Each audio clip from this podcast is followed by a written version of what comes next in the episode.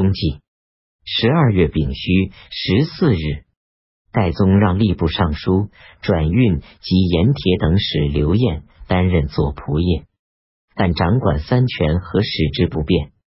郭子仪入朝，任命判官京兆人杜黄长主持刘府事务。李怀光图谋取代郭子仪，诈称有皇上诏书，想杀掉大将温如雅等。杜黄常察觉有诈，因此责问李怀光。李怀光略慌的汗流浃背，表示服罪。于是杜黄常假托郭子仪的命令。将难于控制的将领派到外地去，节度使军府才得安定。戴宗任命给事中杜亚为江西观察使。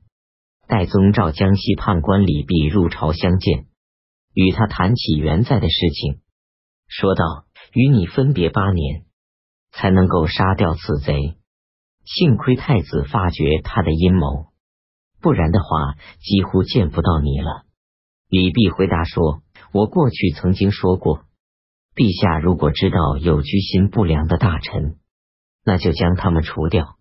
陛下包容太过，所以到这种地步。戴宗说，考虑事情也应该周全，不可轻举妄动。戴宗就是又说，朕当面将你嘱托给陆四公，然而陆四公却顺着元在的意思，上奏让你担任黔州别驾。陆四公初次平定岭南，献琉璃盘，直径九寸，朕以为是最珍贵的宝物。等到超元在的家，查获了陆四公送给元在的琉璃盘，直径却有一尺。等他到京后，应当跟你议一议怎么处理他这件事。李弼回答说：陆四公为人小心谨慎，善于侍奉人。害怕有权有势的人，做官精明勤恳，但不识大体。过去担任县令，有能干的名声，陛下没顾上了解他，而被元在所用，所以陆四公为他尽力。陛下如果真正了解并且重用他，他也会为陛下尽力的。黔州别驾是我自己想当的，不是他的罪过。况且陆四公新晋立下大功，陛下岂能因为一件琉璃盘而向他问罪吗？戴宗心中原有的疙瘩解开了，任命陆四公为兵部尚书。郭子仪因为朔方节度副使张谭性格刚强直率，曾说郭子仪身为武将轻视自己，心中怀恨，孔目官无要被郭子仪所信任。因而挑拔离间，郭子仪十分恼怒，诬奏张谭煽动军队造反，将他杀掉。长书记高颖据理力争，郭子仪不听，奏请将高颖贬为伊势县丞。不久，僚属们纷纷托病请求离职，郭子仪十分后悔，将他们全部推荐给朝廷，说道：“吴要误了我。”于是将吴耀赶走，常对戴宗说：“陛下早就想重用李泌。过去汉宣帝想用人担任公卿大臣，必定先是他治理百姓的才能，请陛下暂且让他担任刺史，让他广泛了解人间的利病。等到上报政绩之后再重用他。”十四年乙未，公元七百七十九年春季。正月壬戌二十一日，戴宗任命李弼为李州刺史。二月癸未十二日，魏博节度使田承嗣去世。田承嗣有十一个儿子，因为他的侄子中军兵马使田越有才干，所以让他执掌军务，而让儿子们辅佐他。甲申十三日，戴宗任命田越为魏博留后。淮西节度使李忠臣贪婪残暴，又好女色，将吏的妻子女儿中貌美的，多遭他逼迫奸淫。他将军政事务全部委托妹夫节度使副使张惠光掌管。张惠光依仗权势，残暴专横，军州颇受其苦。李忠臣又让张惠光的儿子担任牙将，他残暴专横，胜过他父亲。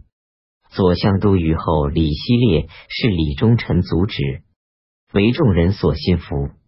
李希烈凭借众人的怨愤心情，于三月丁未初六，与大将丁等人杀掉张惠光父子，赶走了李忠臣。李忠臣单骑逃奔京师。戴宗因为他有功劳，让他留在京师担任检校司空，同平章事。又任命李希烈为蔡州刺史、淮西留后。戴宗让永平节度使李勉兼任汴州刺史，增加汴州、颍州，让他治理，并将治所移到汴州。辛酉二十日，戴宗让荣管经略使王担任河中少尹，主持府中事务。河东副元帅刘后的部将林正残暴专横。王就抑制他，林正与他的追随者想乘黑夜作乱。王知道后，故意缩短漏水计时期数刻钟，以此错开他们谋乱的时间。叛贼十分吃惊，纷纷溃逃。王抓住林正，将他杀掉，节度使军府才得以安定。承德节度使张宝臣已经请求恢复原姓。但心里又感到不安，便再次请求皇上赐姓。夏季四月癸未十三日，代宗再次赐给他李姓。五月癸卯初三，代宗开始患病。辛酉二十一日，下诏让皇太子代行处理国政。当夜，代宗在紫宸殿的内殿中驾崩，遗诏让郭子仪总摄群臣。辅助朝政。癸亥二十三日，唐德宗即位，在居丧之所服丧，一切行动都遵照丧礼规定。德宗曾经召韩王李炯进餐，吃马齿羹，不放盐和乳酪，常性格刚强急躁，为政苛求细枝末节，不合大家的心愿。当时大臣们早晚都来哀哭。常已经哭得疲惫不堪，随从官吏有人去扶他。中书舍人崔福指着他们让大家看，说道：“大臣在圣上灵前痛哭，有搀扶的礼节吗？”常听到后更加恨他。恰巧商议大臣们扶丧的事，常认为按丧礼，大臣为圣上扶丧三年，汉文帝临时制定的丧制。也还有三十六天，高宗以来都遵循汉代丧制，等到玄宗、肃宗治丧时，才开始服丧二十七天。如今圣上遗诏说，天下官吏百姓三日之后出丧。古代卿大大夫服丧随从君王，皇上二十七天出丧，在朝群臣也应当如此。崔福认为，在遗诏中没有朝臣和百姓的区别，朝野内外难道不是一个天下？凡是担任各种事务的，谁不是官吏百姓，都应该除丧。他们相互力争，声色俱厉，常忍受不住，就上奏崔府任意改变丧礼，请求德宗将他贬为潮州刺史。德宗认为处分太重，闰五月壬申初三，将崔府贬为河南少尹。从前肃宗时期，天下事务繁重，宰相常常有几个人轮流值班处理日常事务。有时宰相休假，各自回到家中，诏令值班宰相代他们签署名字上奏，从此成为惯例。当时。郭子仪、朱虽然以军功出任宰相，但都不参与朝政，常独居政事堂，待他们二人签名奏告崔府。崔府贬官后，郭、朱二人上书说他无罪。德宗问道：“你们原先说可以贬官，今天又说无罪，为什么？”二人回答：“大臣们身着丧服。”排列有序站在月华门前，德宗颁发诏书，将长贬为潮州刺崔府。到达昭应县后，就返回京师。不久，大臣们还是采纳常的建议扶丧。德宗当时住在扶丧的地方，各种政务都委托崔府处理。对他所说的是没有不同意的。当初在至德年间以后，天下用兵。诸位将领竞相论功邀上，所以官爵不可能不烂。等到永泰年间以来，天下稍稍太平。然而元在王进执政，四面八方向他们行贿求官的人迎于门庭。官大的出自元在、王进，官小的出自卓英倩等人，他们都如愿以偿的走了。等到常担任宰相。想革除这个弊端，杜绝人们侥幸得官的途径，对各地上奏请求，一概不予考虑。然而，由于不加甄别，贤能和蠢才都被遗落。崔府取代常出任宰相，想收罗当时有声望的人，于是引荐推举的人每天不断。担任宰相不到二百天，就任命了八百名官员。常、崔二人前后相互纠正，终究没有找到适当的尺度。德宗曾经对崔府说：“有人指责你，说你所任用的官员多沾亲带故，为什么？”崔府回答说：“我为陛下选择官员，不敢不审慎。假如平时不认识，我怎么能知道他的才干德行而任用他呢？”德宗认为这是正确的。陈司马光曰：“我听说用人者没有亲疏、心故之别，只考察贤能和不孝。有的人未必是贤人，如果以亲朋故友的关系而被录用，这当然是不公道的。